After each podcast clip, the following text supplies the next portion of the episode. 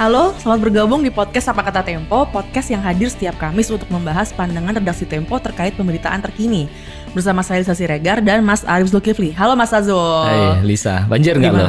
gue kemarin ke kejebak banjir Oh, iya kejebak kejebak banjir. banjir. jadi rumah sih alhamdulillah aman tapi Ah. mau keluar nggak bisa karena di Ah. Jakarta Barat tenggelam Tenggelam, jadi kayak kota di atas Eh, air iya, ya. lo gimana Ah. mas Eh, Mas, gue- tinggal di mana gue sih? tinggal di selatan tuh ya, Pasar Minggu situ. Iya, anak sih. Ya, anak selatan. Bahasa Inggris.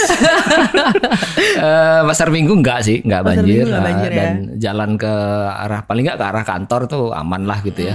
Ada Hmm, oke, tol oke. Andara gitu kan. Promo sedikit ya. Cie-cie. Emang kalau orang-orang itu tuh suka bangga dengan itu fasilitas-fasilitas tol yang mempermudah hidup. Iya, iya ini kelas menengah banget gitu. Jadi bias kelas menengah. Eh, ngomong-ngomong soal banjir, eh, kemarin di eh, internet tuh ramai banget eh, orang-orang yang mengkritik ke Gubernur Anies Baswedan. Eh, dan kebanyakan kritik soal banjir ini ada juga yang nyerempet-nyerempet soal balapan Formula E. Betul. Nah, jadi eh, edisi kali ini kita akan membahas Formula E ini buat siapa sesuai dengan opini Tempo yang ada di majalah Tempo edisi 24 Februari sampai 1 Maret. Nah, eh, soalnya masalah Formula E ini rame diomongin karena ada revitalisasi eh, Monas yang lagi berlangsung dan juga sebenarnya kemarin sempat ada foto viral yang eh, di Twitter rame banget foto Monas tuh eh, gundul gitu karena satu ada bagian. eh, hampir 200 pohon ditebang Ya. Ah, nah, soalnya ini boleh uh, aku kasih ini dulu ya, aku kasih Background. dulu. Jadi sebenarnya balapan Formula E ini apa sih gitu. Nah, selama ini kan mungkin kita kenalnya Formula One yang lebih terkenal ya karena sudah ada sejak tahun 50. Tapi kalau Formula E ini memang usianya masih muda banget. Dia baru pertama kali dilangsungkan tuh tahun 2014. Dan ini adalah ajang balapan mobil tenaga listrik. Jadi memang masih baru banget dibanding Formula One. Mm-mm. Mas Azul pernah nggak datang ke Formula E? Pernah. eh Formula E udah pernah ya? Eh, sorry, Formula One yang pernah. Formula E yang belum pernah. pernah. yang pakai bahan bakar berarti kan? Iya, pakai yang bahan yang bakar. elektronik belum. Belum, elektronik Ah. ya, oke. Dan gue nyesel banget itu Formula One itu. Kenapa? Jadi gue gue nonton itu di Melbourne. Oke. Di Melbourne itu seri pertama ya, apa putaran Hmm. Iya, pertama putaran tuh ya pertama. di saya ingat tuh di St Albert ah, namanya nama tempatnya itu. Iya. Jadi masuk ke sana dan saya tuh tidak mengikuti ini, nggak ngikutin apa percaturan Iya. Formula One. Jadi gue ikut aja ke sana. Terus begitu masuk tuh dikasih eh, apa eh, Earplug. earplug. Nah, ah nggak perlu lah. Gitu. jagoan, jagoan. Gue. Ya, aduh begitu gue masuk tiba-tiba ngoeng, ngoeng, ngoeng. Dan gue gak ngerti Iya. ini indahnya di mana gitu kan itu cuma ngelihat mobil lewat dalam dalam beberapa detik aja gitu. Mas Azul ngikutin gak sih kayak tim Vettel atau misalnya enggak, oh, enggak, oke. enggak itu. Jadi katanya kalau yang pro pembalapnya atau pro mobil balapnya tuh biasanya serunya tuh di situ karena ngeliatin tipis-tipis bedanya kayak Betul, gitu-gitu. betul. Nah, tapi kalau Formula E emang gue sendiri juga belum terlalu familiar gue dengan gue gue lihat konsepnya. ada di Twitter ya Formula E itu Formula Empang katanya. Karena dikaitin sama banjir. Karena banjir. Nah iya nih beberapa komen netizen yang ngaitin dengan banjir tuh ada yang bilang gini, "Eh, nggak punya formula gitu buat banjir tapi ngotot ngadain formula E.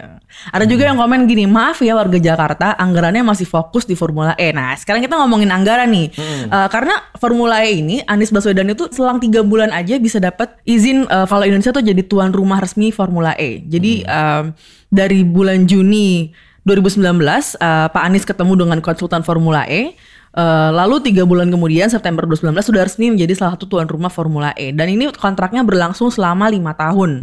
Jadi setahun tuh ada 13 seri, 13 putaran eh, Formula E. Kita tuh nanti yang bulan Juni 2020 itu putaran yang ke-9.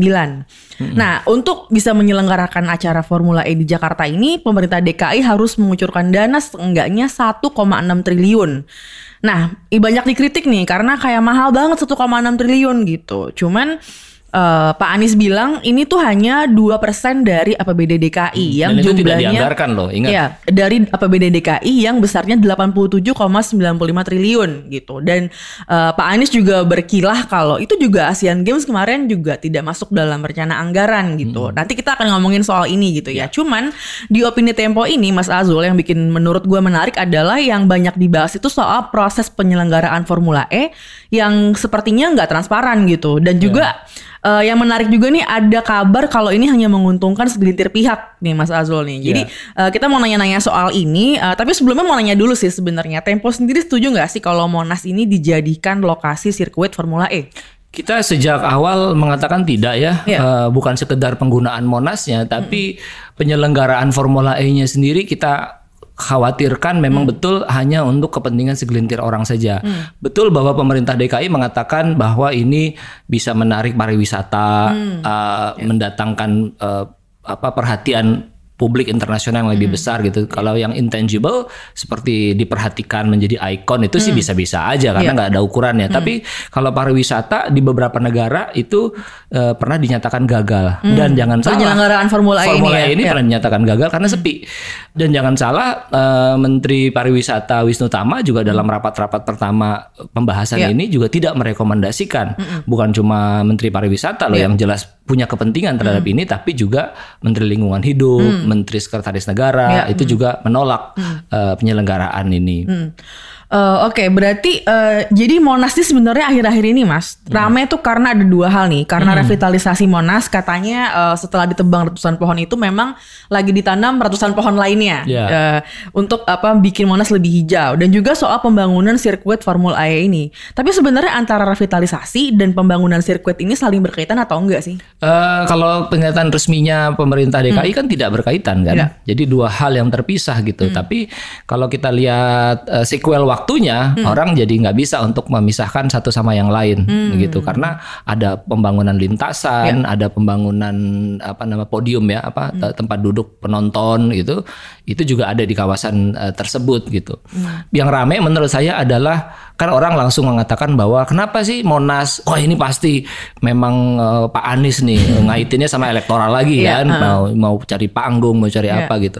Nah di dalam liputan Tempo itu terjelaskan bahwa sebetulnya yang memilih Monas bukanlah pemerintah DKI, tapi penyelenggara yaitu eh, FAO ya, FEO. EFOO ya, Formula uh, Operation Limited. Iya. Jadi ketika Jakarta menawarkan diri itu uh, mereka datang. Nah, Hmm. pemerintah DKI memberikan sejumlah alternatif ya, misalnya kawasan SCBD, terus Patung Patani, Hmm. Iya. uh, apalagi termasuk Monas Ada gitu. Ancol juga sempat Ada ke Ancol PIK betul. juga. Nah, mereka ya. keliling ke sana, tapi ditolak yang lain Iya. gitu. Kalau SCBD itu udah ah nggak ada bedanya lah sama New York. Hmm. Terlalu sih ya. modern katanya.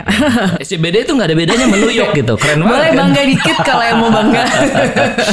kan eh, akhirnya dilihat Iya. Monas. Kenapa Monas? Karena ada eh, ikon Monasnya gitu Monumennya itu monumennya ya. itu yang mau di. Nah, cuman problemnya adalah tentu saja eh, ini Cagar cagar, budaya. Hmm. budaya. itu yang sudah sudah rame. Nah kemudian di dalam liputan Tempo juga diceritakan bagaimana detail dari Hmm. maju mundurnya soal cagar budaya itu. Ada yang bilang salah tik lah, tapi kemudian berapa hari kemudian keluar rekomendasinya dan Hmm. seterusnya.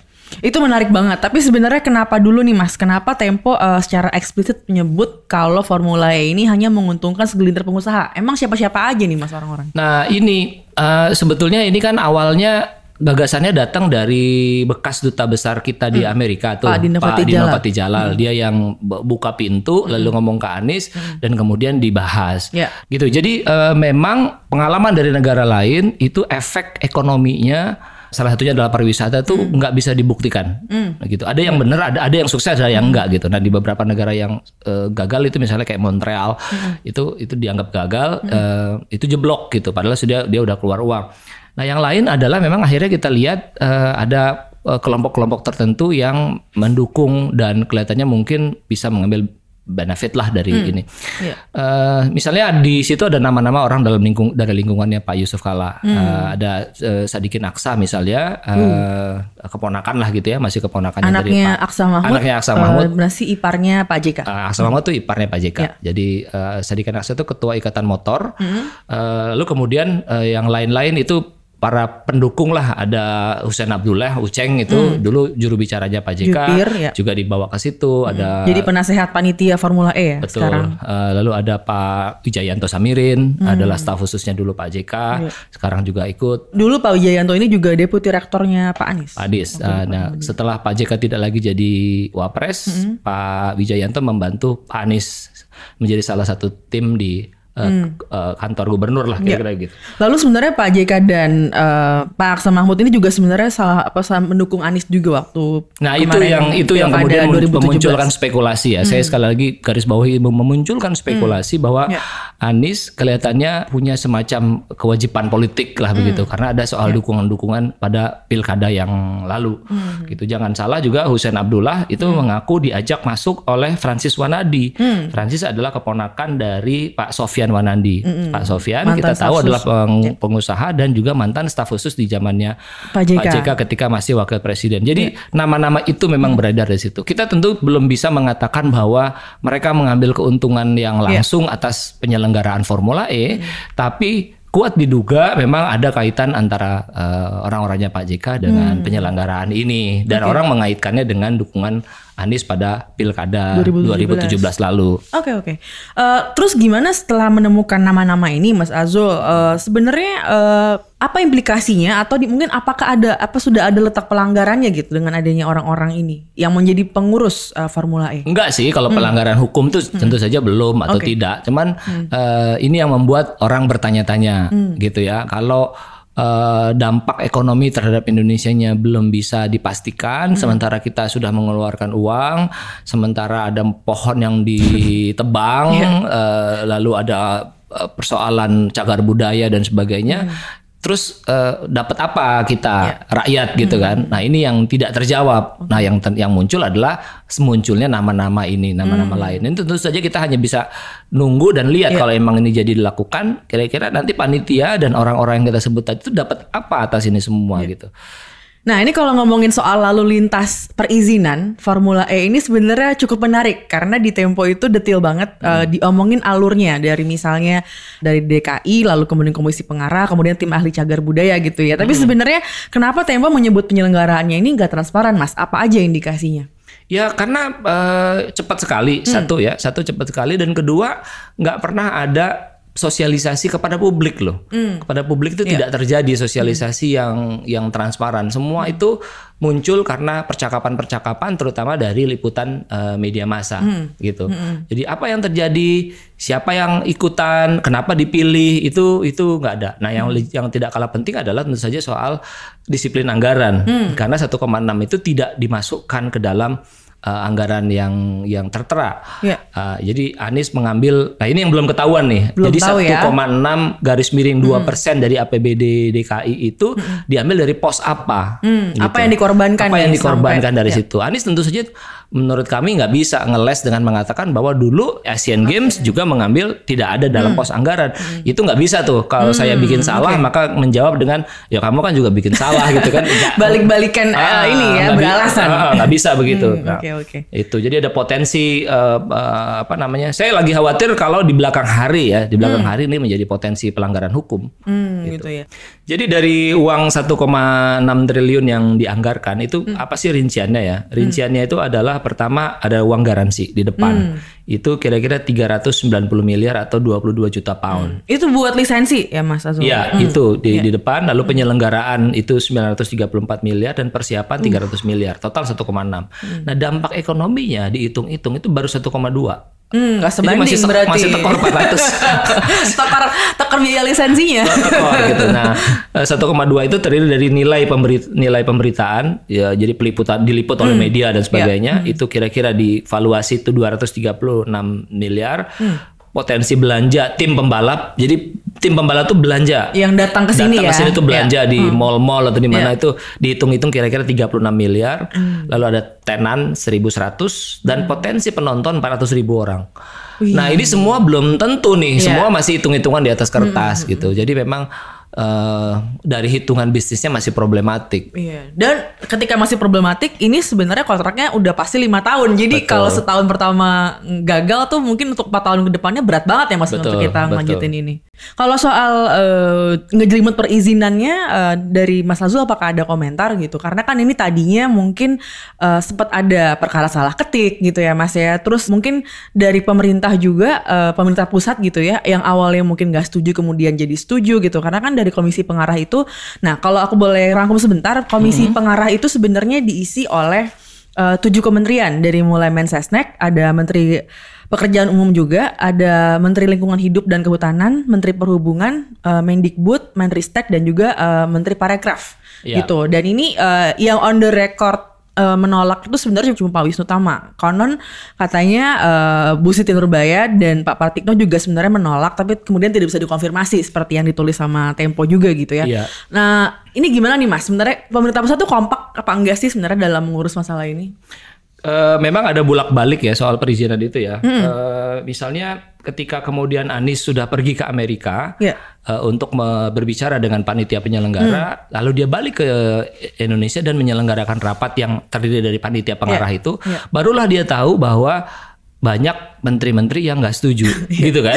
Nah, baru gerabak gerubuk tuh, gerabak gerubuk, kemudian mengundang sejumlah orang, memperkuat tim em, untuk membuat ini menjadi terlaksana. Nah, barulah ketahuan kemudian bahwa dibutuhkan rekomendasi dari panitia pengarah dan di dalamnya adalah rekomendasi dari cagar budaya itu yang Iya, tim disebutkan sudah eh, apa sudah disetujui, Diberi izin ya. diberi izin, tapi kemudian Pak Munarjito Sebagai eh, ketua sebagai ketua tim tim, itu ahli mengatakan cagar bahwa budaya. enggak gitu. Jadi memang agak eh, salah satu ya misalnya yang sekarang lagi jadi omongan itu adalah eh, dia harus aspal eh, lintasannya itu. Iya. Sementara kawasan di sana Monas ya. Monas itu itu dugaan batu alam gitu. Jadi persis kalau kita pergi ke beberapa negara Eropa itu Iya. dasarnya itu batu alam. Asli ya, Mas, Asli dari gitu. dulu Nah, itu. itu yang nggak bisa tuh. Nah kemudian ada problem, eh, ada debat. Nanti Hmm. eh, di aspal tapi bisa dikletek lagi, misalnya gitu kan? Atau dicabut semua eh, apa batu, Batu alamnya alamnya. diganti dengan dengan aspal itu belum selesai. Dan ini lima tahun ya Mas penyelenggaraannya. Betul. Jadi itu lama banget gitu. Betul betul. Nah tapi kalau soal ini Mas eh, izin yang cuma dua hari itu, terus tiba-tiba izin penyelenggaraan Formula E bisa keluar itu ada sesuatu yang mencurigakan nggak sih sebenarnya? Eh, kita sih belum dapat ya ceritanya ya, tapi eh, kalau lihat dari sequel waktunya memang eh, lucu nih ya. Eh, misalnya surat yang ditekan Menteri Sekretaris Negara Pratikno pada tanggal 7 Februari itu menyetujui Formula E, tapi dengan empat catatan. Catatan itu adalah eh, panitia diminta memperhatikan regulasi cagar budaya, kelestarian pohon, menjaga keamanan, serta melibatkan instansi lain untuk menghindari perubahan fungsi. Nah, Anies bales pada tanggal 11 dan memastikan semua itu bisa dipenuhi. Nah, tapi belakangan muncul persoalan baru. Persoalannya adalah dalam surat itu Anies menyebutkan telah mendapat rekomendasi dari tim cagar, Cagar budaya, yang saya budaya, bilang ha-ha, tadi kan. iya. Nah, Munarjito sebagai ketua ahli cagar budaya mengatakan tidak. Ya Nggak ada izin. Nggak ada izin. Nah, baru kemudian ada rapat lagi dan kemudian dikeluarkanlah eh, surat Ya. yang ini tapi dengan catatan lagi pemerintah DKI harus memulihkan kawasan Monas jika ada yang rusak. Hmm. Tidak boleh ada cagar bangunan permanen di kawasan cagar Ya. budaya itu. Jadi semua eh, tidak permanen begitu. Hmm. Jadi jadi apa mundar mandirnya ini ya, mundar mandirnya ini memang mencurigakan gitu ya. Tapi mencurigakan. sebenarnya berarti antara Pak Jokowi gitu sebagai maksudnya yang eh, kepala pemerintah pusat dan Pak Anies gitu, apakah memang mereka maksudnya sama-sama setuju terhadap Formula E atau gimana Mas? Kalau menurut Anies eh, Ya. sejak awal Jokowi setuju Hmm. gitu. Sejak awal Jokowi setuju, tapi pernyataan ini kan menjadi pernyataan normatif. Hmm. Karena kalau lihat dari penolakan dari Pak Pratikno Mensesnek itu menunjukkan bahwa ya nggak mulus-mulus amat Hmm. gitu. Tapi kalau lihat dari sequel waktu dan kemudian akhirnya ini berjalan mulus, ada dugaan dari teman-teman di redaksi bahwa ya ini memang urusannya bukan antara Anies versus Pak Jokowi sebetulnya. Jadi Anies eh, Pak Jokowi pun nggak ada persoalan. Nah, apalagi di sana ada keterlibatan orang-orang dekatnya Yusuf Kala. Ini problem dari politik dan pemerintahan di Indonesia kan gitu. Selalu ada kait-kaitan, ada balas budi, ada gitu-gitu ya, loh. ya, ya, ya, ya. Oke, jadi nanti ketika Formula E-nya diselenggarakan tanggal 6 Juni 2020, apakah Mas Azul berencana akan nonton? Mumpung Saya- ada loh Mas di ibu kota. Saya agak trauma ya sama formula-formula ya. Tapi kan ini listrik, jadi mungkin nggak Nggak berisik ya, nggak berisik. Kalau boleh nonton dari atas Monas mungkin menarik loh. Dibuka nggak tuh ya? Nah, gitu. Kamu pernah ke, ke atas Monas nggak? Pernah sih, Nggak? Pernah sih. Nah, Cuman nonton dari atas gitu. itu sempit banget kayaknya cuman itu tuh kayaknya. Mas Azul mungkin boleh masuk tapi kalau saya mungkin di stop di lantai berapa Oh, gitu ya. Eh, Oke itu dia tadi obrolan kita soal Formula E. Eh, itu tinggal berapa bulan lagi gitu ya. Nggak kerasa nih udah mau puasa mau lebaran tiba-tiba udah bisa mulai aja nonton Formula E di Jakarta Kalau belum puas uh, dengerin obrolan kita bisa baca majalah Tempo edisi 24 Februari sampai 1 Maret 2020. Uh, itu ada laporan khususnya, ada juga infografi yang bagus banget yang ngegambarin um, secara detail kira-kira itu personalnya akan berapa yang turun, berapa dana yang keluar gitu sampai ada uh, dampak ekonominya gitu ya. Jadi ketika modalnya 1,6 triliun terus dampak ekonominya berapa triliun tuh ada semua di majalah bisa dibaca langsung atau mungkin di app-nya ya Mas Azul, app Tempo. App Tempo. Bisa langganan langsung. Uh, demikian podcast apa kata Tempo. Kalau mau ngobrol bisa langsung mention di Twitter @tempo.co atau kalau mau nanya ke Mas Azul langsung di handle-nya Mas Azul di Twitter Arif Z underscore Tempo. Iya, jangan lupa pakai hashtag apa kata Tempo atau bisa juga kirim email ke podcast@tempo.co.id dengan subjek apa kata Tempo. Ini kalau mau nanya-nanya soal podcast atau mau ngasih saran sebenarnya kita ngomongin apa sih yang seru buat minggu depan gitu. Atau mungkin ada juga yang mau ikutan collab, eh mau dong ikutan ngobrol di podcast apa kata Tempo tuh boleh juga. Kita welcome ya. Welcome, welcome. Uh, itu aja dari kita. Sampai jumpa minggu depan, Mas Azul. Dadah, bye. bye.